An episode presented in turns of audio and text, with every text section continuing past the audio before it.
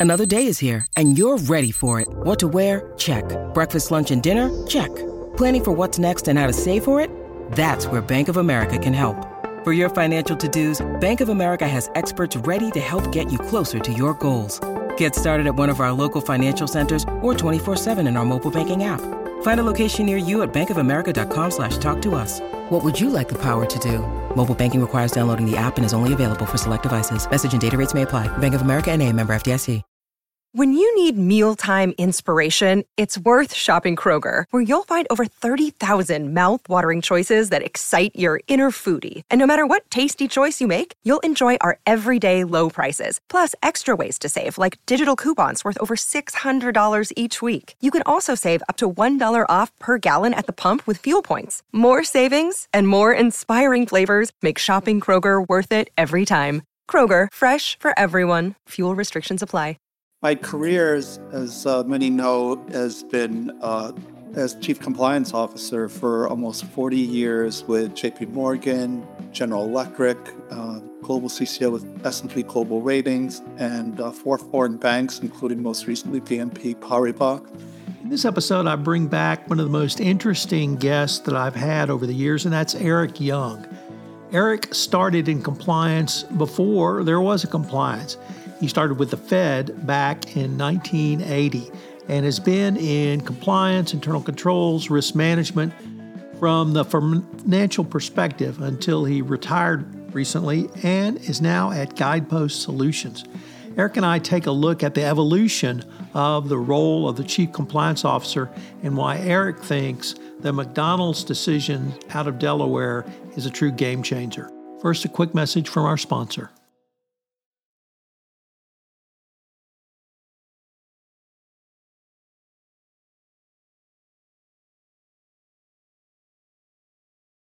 Hello, everyone. This is Tom Fox back for another episode. And man, you are in for a treat today. I have back with me Eric Young. Eric is now well known to the compliance community because of his work in both thought leadership and uh, publishing his own book with his own story. And we're going to take a look at what I think are some very significant evolutions or changes in compliance and specifically for CCOs over the past year. So, Eric, first of all, welcome back and thank you again for taking the time to visit with me. Absolutely. It's great to be back. Good to see you, Tom. Eric, could you uh, uh, remind our audience of your professional background and your current role? So I joined uh, Guidepost Solutions um, January 2021, so just over a year. They're a monitoring, compliance, and investigative firm globally. Great firm. I really enjoy uh, being there. My career, as, as uh, many know, has been uh, as chief compliance officer for almost 40 years with JP Morgan, General Electric, uh, global CCO with S&P Global Ratings, and uh, four foreign banks, including most recently BNP Paribas. I presently teach at uh, Fordham Law, Ethics and Compliance, and uh, wrote a book, uh, not as good as yours, Tom. Um, congratulations again. Um, but it's on uh, professional lessons learned, but also six sets of recommendations structurally and legislatively to create sustainable, uh, effective compliance programs. Happy to do that. So, Eric, uh, I want to go back about a year, not quite a year, maybe 11 months. And for our review today, start with a speech where Kenneth Polite, uh, the Assistant Attorney U.S. General, um, Assistant Deputy Attorney U.S. General, rather, uh, announced a new requirement going forward for CCOs whose companies have gone through an enforcement action now have to certify at the conclusion of the deferred prosecution agreement or other settlement resolution uh, that the uh, compliance program was effective and would uh, effective for the uh, obligations they had under the D- DPA. And there's been a lot of discussion about this in the compliance community. Some have uh, worried that this may put some liability on CCOs where it didn't have before. Others have worried, well, how would you ever do this? Um, I kind of came down on the side of, well, we it was mandated under Sarbanes Oxley, Section 404, and I think there's a way we could figure out to do it. Some have said, well, that, that really is in opposite. But um, does this, uh, in your opinion, the CCO certification, uh, empower or hurt a CCO in the unique circumstances of one whose company has gone through an enforcement action?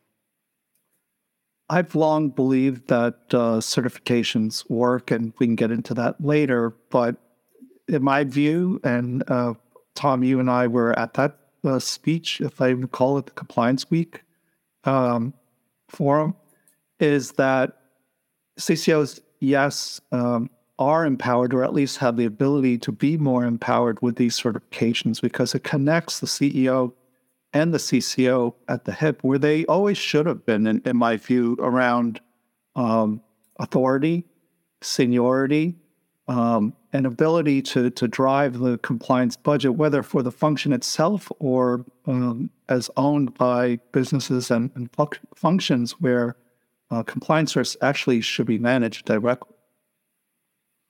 I have talked to several of my friends and colleagues over the years who have been in this position, and they have pretty much to a person said, "This is the one time when you have everyone's attention," and um, you tend to get if you're if you're ever going to get resources, whether dollars or headcount, it's now uh, during the pendency of a deferred prosecution agreement.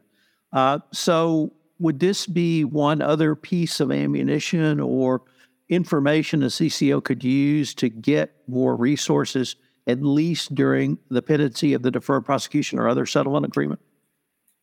Yes, for a couple reasons. And, and the reason why I said uh, CCO should always be empowered and when that this would help CCOs is because certifications, if done right, done well, um, w- will compel business heads, C suite, uh, other functional leaders to map out their processes and, more importantly, identify controls and especially control gaps.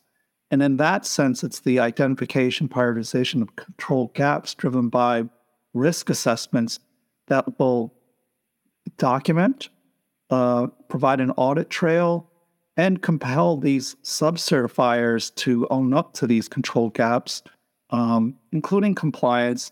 And therefore, it's not just um, the CCO crying wolf, if you will, but a, a detailed, granular uh, audit trail of processes that either work or don't work in practice, as as uh, paraphrasing the DOJ's set, sets and guidelines and evaluation of corporate compliance guidance and expectations. So, if the culture is right, uh, the budget will grow because the certifications will drive the the identification of, of gaps. The one point uh, I'll underscore, having said all of that, the key phrase is deferred prosecution agreement. So by the time these certifications um, are signed, the mediation should have already occurred. And that means something bad, recidivist or otherwise, has already happened. The key is moving up these type of processes, including certification, before it's too late, before there's a violation, uh, particularly big ones, um, or in order to, to drive and change the uh, corporate culture. That's the real challenge is to have it designed right, adequately resourced, and then working in practice as opposed to it being too late after a lot of reputational damage, headlines, and uh, penalties. Previously, the test seemed to be uh, twofold or two part. Number one, have you created an effective compliance program? And then have you tested it?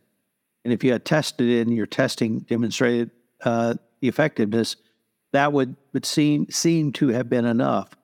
I guess my worry, Eric, is that uh, now we have this third step, which is the certification. But what happens if three months after certification, uh, there's a call to the whistleblower line, or there's a, a buff the fold report in the New York Times or Wall Street Journal, or uh, your internal controls pick up something.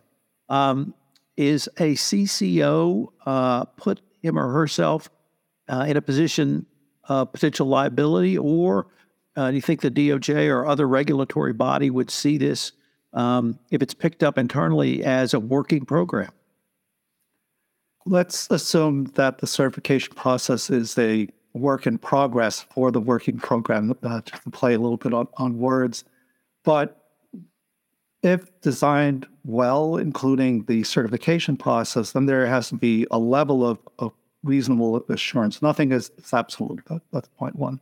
Second, things change. The external environment changes, the internal environment, and risks uh, for both external and internal also change uh, either because of M&A activities, new product, new technology. So the risk always changes. Um, but most importantly, therefore, the processes, the management of these different risks, and they are wide and deep, um, need to keep pace.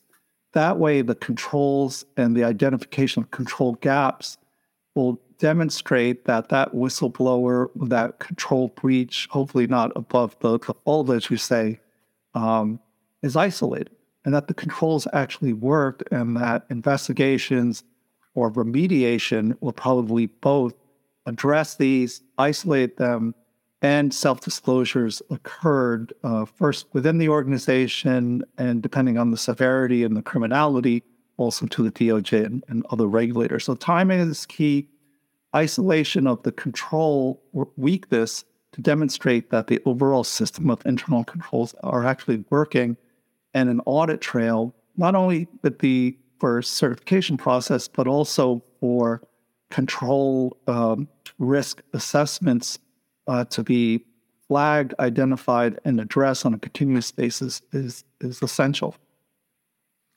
Now let's move to. Uh, I'm going to conflate the Monaco memo and changes in the corporate enforcement policy. The Monaco memo was announced in September, a formal written memo released by the Department of Justice, and then that was followed up with changes or modifications to the corporate enforcement policy going forward. Um, so maybe I could ask you to, if you could sort of give me your initial thoughts or kind of big picture review of what the Monaco memo said what changes it may have uh, foreshadowed and what changes you saw in the new corporate enforcement policy. So, so the Monaco memo, to some formerly known as the, the Yates memo, really, a couple of years ago, really underscored um, the intent of the DOJ uh, prosecutors to take a, a wider and deeper look uh, with respect to criminality particularly uh, around recidivism and the overall corporate culture uh, to determine whether a, a company and its C suite and ultimately its board got it. And it goes back to is it adequate, well designed, adequately resourced, and actually working in practice.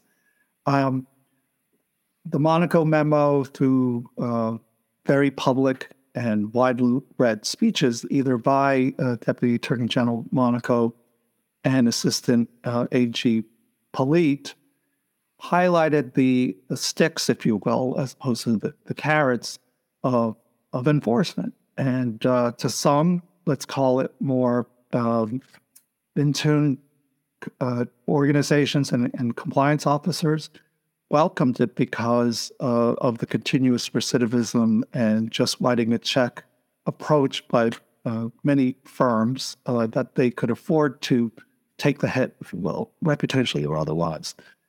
Now, more recently, uh, with speeches by uh, Mr. Polite and uh, Ms. Monaco, looks on a more balanced basis, recalibrating, if you will, both the, the carrots and the sticks, uh, focusing in this case around the importance um, of self reporting, the need to, uh, quote unquote, immediately uh, escalate and report to the DOJ, as well as demonstrate that that well-designed compliance program that's adequately was uh, budgeted and uh, working in practice is in fact the case at the time of the misconduct um, and um, during and after remediation. So I think it's it's a good uh, clarification uh, of of the uh, CEP it doesn't change anything per se to the extent, again, and I keep emphasizing this, is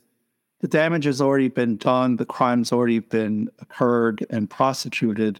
Question then is how much partial credit, which can be significant, uh, will be given, but um, how much damage is, has been done because it never should have got the compliance program should have flagged and addressed this uh, well in advance.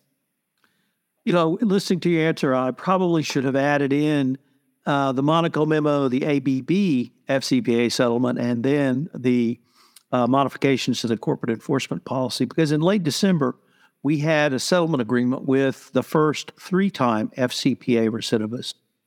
And many of us began our journey through that deferred prosecution agreement, scratching our heads and wondering how ABB uh, got the result they did with uh, that number of, of FCPA violations. And one of the things that I lauded the DOJ for was that I thought they thoroughly and in detail explained how ABB was able to get what I thought was a stunning settlement given the facts. But it wasn't the DOJ giving away uh, anything, it was what ABB earned, starting with um, a very close attempt to self disclose. And uh, there was a lot of ink on the deferred prosecution agreement about that attempt. And they, the, I think what the DOJ was trying to uh, communicate was if you have an effective compliance program which picks up violations, which ABB did, um, the fact that the story broke in the South African press either the day before or uh, shortly before ABB was scheduled to meet with the DOJ was given a lot of credit. But ABB engaged in extraordinary cooperation and an extraordinary remediation.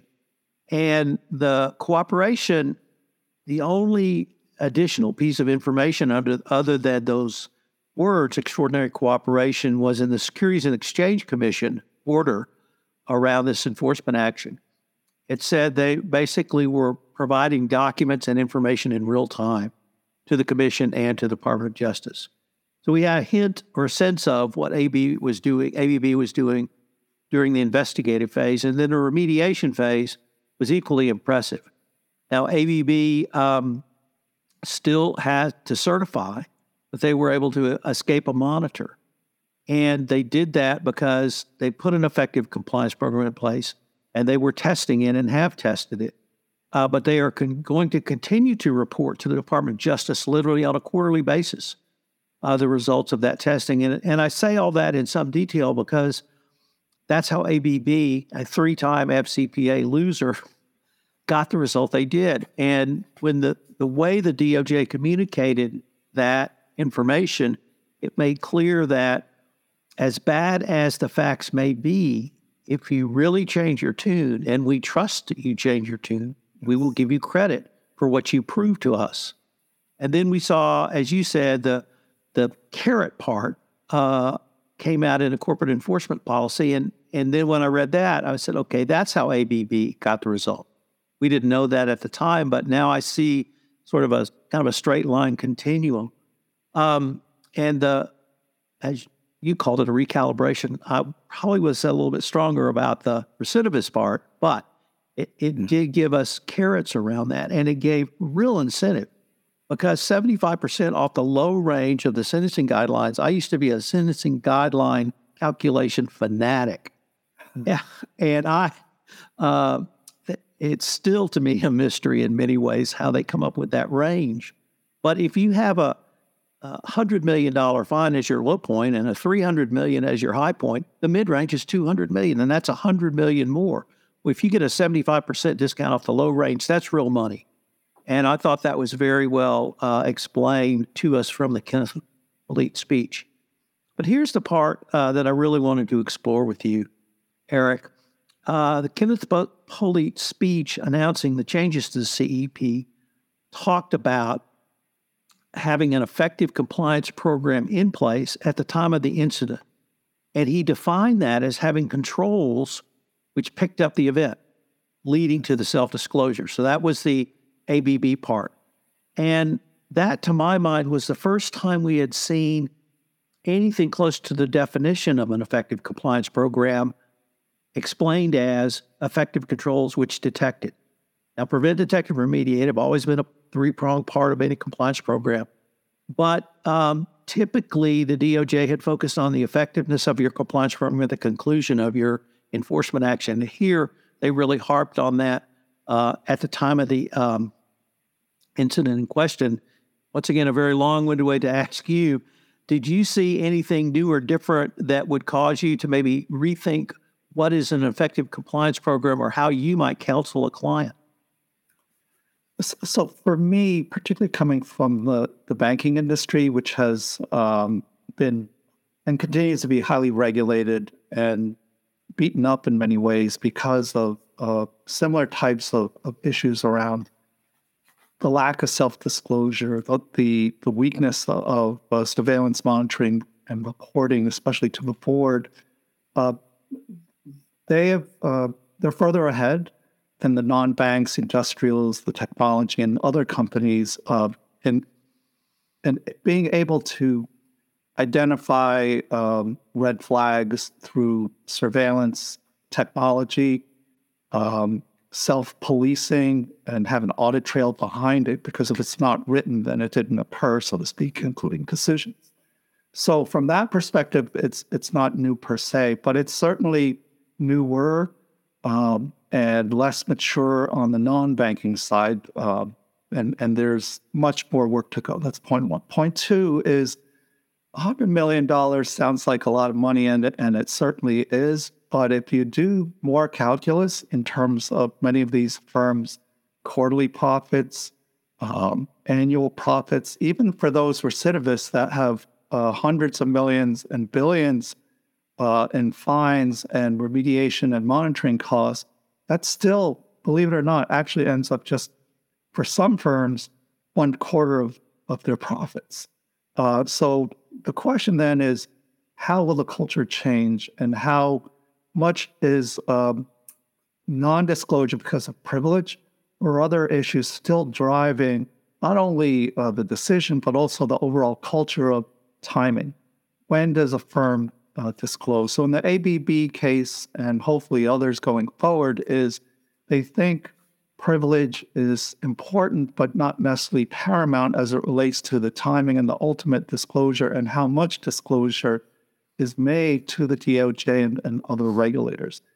Perhaps that's why, uh, depending on uh, the timing also of the actual underlying misconduct or violation at ABB, and any changes, not just in terms of remediation, but also structurally, culturally, em- empowerment of the CCO um, have since changed to earn that trust, in this case, the DOJ and, and SEC. Um, sure sounds like it, and it sure uh, demonstrates that firms, uh, however recidivist, how, however uh, aggravating circumstances, still have a shot uh, if that's the calculus that they're focusing on. But hopefully, the calculus also it includes how much is the CCO actually being paid? How, uh, where does the CCO fit in the organization?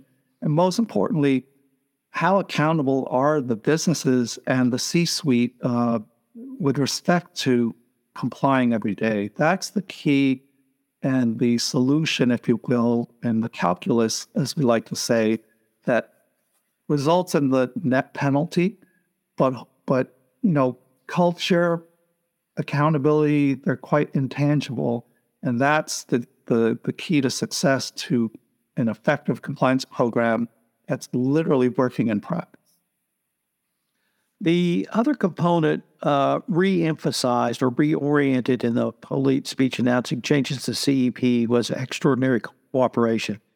And I tried to cite to the one line I found in the ABB enforcement action, which came to us from the Securities and Exchange Commission.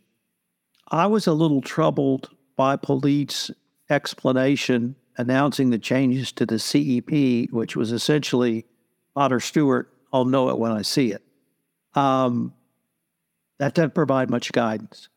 And many compliance professionals, many outside counsel, many in house counsel work very hard during an enforcement action to provide the very best level of cooperation in, in turning over witness statements, turning over documents, making witnesses available, uh, responding to regulator requests, whether they come from the DOJ or SEC. And uh, they take great pride in that because they understand they're building a relationship of trust with the regulator. And now they're being asked to do something more undefined. And I don't know if that means quicker, faster, I don't know if that means picking up the phone and saying, "Hey, uh, this will be there tomorrow," or "I'm going to send you the e version with hard copy to follow by FedEx." I really have struggled with how to be able to explain what goes from extraordinary cooperation to sort of double extraordinary cooperation. So I'm a little concerned about that part uh, of it. Any maybe there's something in the in the financial world that you've experienced over the years that could bring to bear on this question, Eric.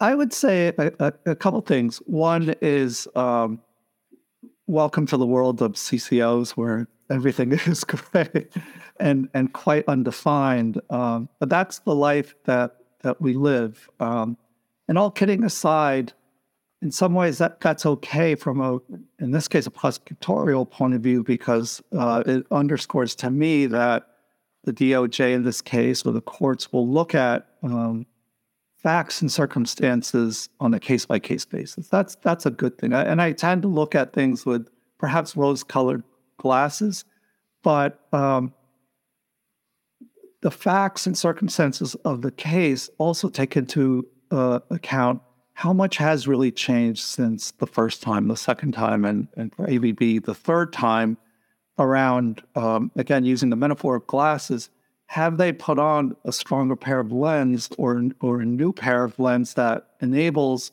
firms to see much more clearly where the hazards are in advance, but also to pick up the flat tires along the way and to fix them along the way. So, um, timing is is everything. I would say uh, firms should not overanalyze the words uh, from a speech uh, too much, but in fact, overanalyze the function, the program, uh, as to whether it's really working, and test uh, people's accountability, as we've seen, including on the banking side, to claw back bonuses, see what kind of message that sends to hold people accountable, including the CEO and the C suite, uh, and see what happens. That will really change timely disclosure um, to the DOJ and, more importantly, increase trust from the DOJ. Eric, um, in talking to a lot of people who do types of work like you or our lawyers, external counsel, and even in house types, they say the most difficult question is whether or not to self disclose. I'm going to focus on an FCPA since I'm the most comfortable with that, specifically because there is no legal obligation to self disclose. There is significant credit under both the sentencing guidelines um, the uh, and now under the corporate enforcement policy, but it's still an extraordinarily difficult question. And do you feel like the Monaco memo and the changes in the corporate enforcement policy don't make, I don't want to suggest it makes the decision any easier, but do they change the calculus if you were helping or advising a company on the decision whether or not to self disclose? It is, it is a tough um, question and, and, and not difficult answer to the extent whether case by case or who the audience is in, uh, in which the advice is, is being given if it's the general counsel who is trained uh, and experienced to pause, investigate, assess, calculate, and then uh, anticipate the uh, the risk of disclosure, um, criminal versus civil, and the door it may open with respect to waiving privilege, because a lot of it is is driven by privilege, and I've certainly seen it on both sides banking and, and non-banking. Um, but what the DOJ is basically saying, and I've sat in rooms of with regulators on the civil side, is the, general counsels will literally give a one-hour lecture on the importance of privilege, and then 30 seconds later, afterwards, the regulators will say, "We don't care. We want the information." And, and that is even in the case, especially in the case of suspicious activity reports, um, in which there is even FCPA suspicion of of uh, a, a, crime, uh, that needs to be really weighed in terms of timely disclosure uh, for the FinCEN or or uh, DOJ or others uh, with respect to was anything held back because of privilege and the concern longer term in terms of civil uh, liability, or did they do the right thing? um, and let the important stakeholders know, saying we're still investigating. Um, it's very early days, but we want to let you know. They're not mutually exclusive. So now let me turn to two developments in corporate governance that I don't want to say came out of left field, but they have really added to me to the dialogue that you and I and many others have had literally over the past year on the role of the CCO. The first one came from the Securities and Exchange Commission in an enforcement action involving McDonald's Corporation. And the second one came from a Delaware Court of Chancery decision also involving McDonald's Corporation. The SEC order involved former CEO Steve Easterbrook, uh, who was terminated for having a uh, relationship, intimate relationship with a subordinate in violation of McDonald's code of conduct. And he was terminated without, uh, excuse me, uh, without cause, and he was given a settlement package. Uh, later, McDonald's determined that he had had other and more inappropriate interactions and affairs in the company, and they clawed back the money they gave him. The SEC settlement action uh, penalized McDonald's for failing to disclose its the board's failing to disclose its reasoning and the termination of a CEO uh, without cause. And they said that's a material information that needs to be disclosed, just the decision making calculus. They didn't criticize McDonald's for giving him a settlement package, and they didn't criticize McDonald's when they clawed it back. It was simply that dis- information, the disclosure of information.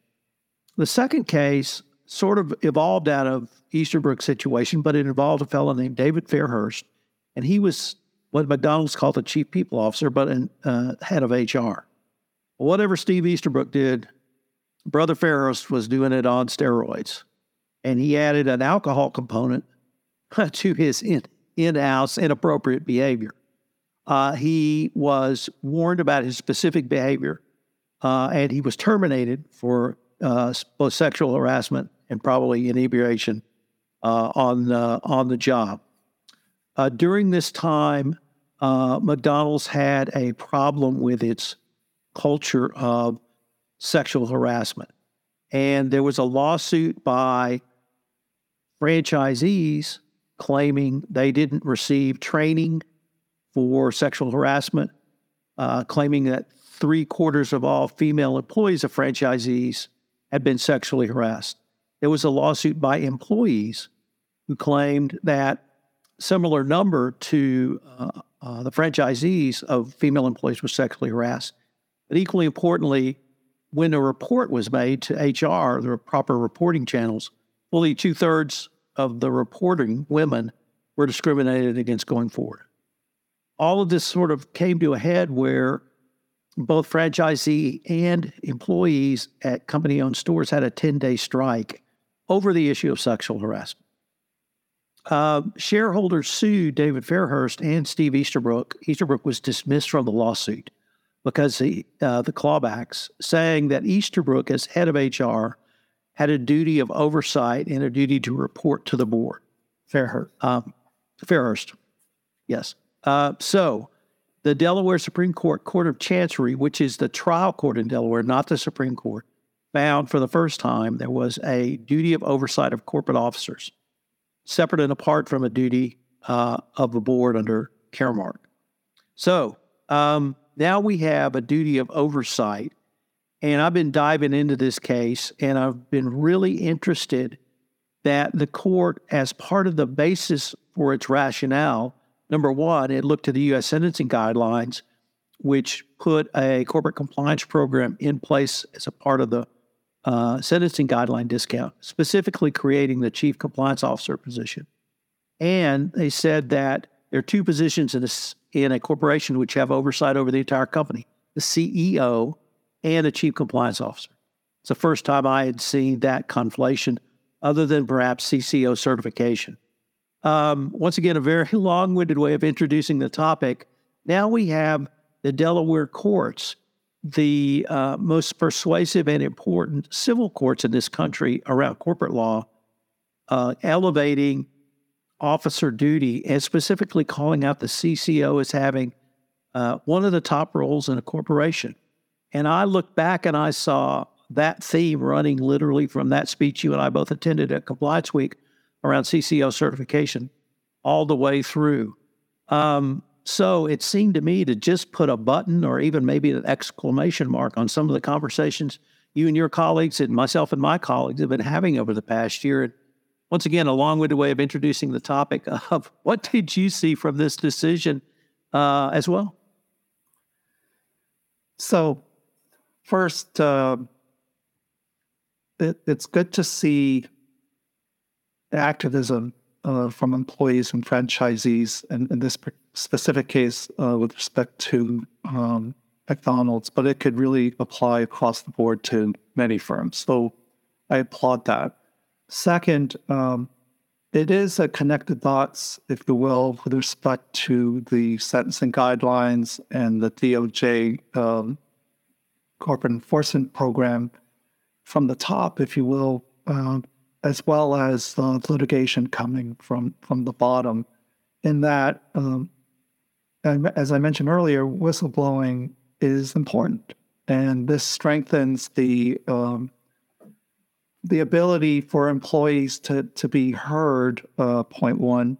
Second, uh, empowers the CCO uh, to do their job um, in carrying out um, more directly investigations uh, relating to whistleblowing, whether sexual harassment in the workplace or other misconduct, uh, suspicious or, or actual.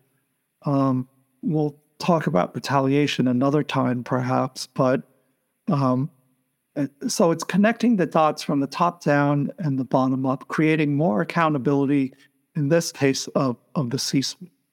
With respect to uh, the, the Chancery uh, court and the ruling. It also connects the dot with respect to uh, the Barnhill Marchand or Bluebell ice cream case uh, of the Supreme Court in 2019, if I'm not mistaken, around uh, lowering the Caremark standard, uh, which includes not only duty of loyalty, but also care and, and oversight. It codifies, if you will, or at least updates uh, the case law around um, who's really accountable um, above and beyond the board, uh, and including the board, but pushing it down next to the C suite. Um, and accountability um, really heads home when it not only hits the executive's pockets, uh, but also whether you know they're personally liable uh, criminally or or otherwise uh, civilly. And if they see their name, their face um, on in the papers, um, even beyond the extraordinary, uh, you know, behavior of, of specific individuals, in, in, this case, that accountability needs to be all day, every day, um, 24 7, 365. Um, whether, again, regardless of the type of, of misconduct. They represent the company. They need to uh, fulfill this duty. Uh, the question then is how large is that population? Uh, is it the SEC defined insiders of corporate executives? Um, and to your earlier point, if the CCO is in fact one of two solely accountable and responsible enterprise wide individuals, one, how come they're not in the C suite? And two, they're not considered a corporate insider, but they, together with the board, um, carry the burden of, of uh, personal liability. So more work needs to be done with respect to where the CCO sits. But I do welcome the fact that corporate uh, insiders, let's call them, and executives in the C suite in particular, um, needs to not only be more accountable, but also transparent um, and timely around uh, misdeeds, misconduct, so that the board can do their duty of loyalty, care, and oversight uh, to shareholders um, and know material facts, whether good, bad, or ugly, from an investigative point of view. And it ties back to extraordinary uh, circumstances to self report on a timely basis to the DOJ and, and others because those dots do need to be connected uh, to earn credit, but more factly, more importantly, before the fact, uh, prevent these things from happening, enable a safe reporting environment for whistleblowers. Um, it's really three dimensional. And I think many have looked at these in isolated pieces, cases, um, whereas you and I and others that look at things holistically can um, look at this um, as to what to do before things happen, not just how to remediate after. Well, I think that's a really great way for us to uh, kind of sum up and end this um, podcast, Eric. Um, been a great uh, exploration of being able to sit down and talk through this with you. Uh, before we leave, though, I wanted to ask if our listeners wanted any more information on yourself, your practice at Guidepost Solutions, or uh, maybe about your book. What would be the best place or places for them to go? Thank you uh, so much. I, I, typically have a virtual screen behind me, uh, which says Guidepost. Uh, so you can reach me or us at Guidepost at guidepostsolutions.com. Um, you can very much find me on LinkedIn uh, as well as guideposts and my book uh, called Declaration of Independence: How Compliance and the Board Can Hold Management Can Partner and Hold Management Accountable can be found uh, on Amazon next to yours. Uh, not the bestseller that your book is, but uh, and well done again. Um, but those are the best ways to reach me or, or Guidepost Solutions. Thank you so much for having me. Well, Eric, thank you uh, for reaching out. Uh, this has been uh, great fun. Uh, I can't really believe how all of these things have sort of lined up that we can have this sort of conversation from a Kenneth Polite speech to a Deputy Attorney General speech to changes in corporate enforcement policy, SEC enforcement action, and a Delaware trial court decision all coming out and really pointing us in, I think, a very different direction going forward. So I look forward to continuing this conversation. Likewise. Take care. This is Tom Fox again. Thank you so much for listening to this episode of the FCPA Compliance Report. I'd like to give a shout out to our new production partner, Podflow, who helped in the audio production of this podcast.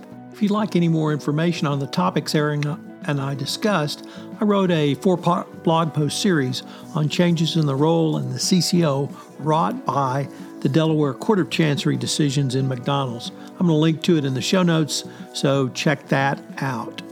The award winning FCPA Compliance Report is a production of the Compliance Podcast Network. If you'd like to be a guest on the show, please uh, send me an email or give me a shout out. You can email me at tfox at tfoxlaw.com or connect with me on LinkedIn. Thanks again. This podcast is a part of the C Suite Radio Network. For more top business podcasts, visit c-suiteradio.com.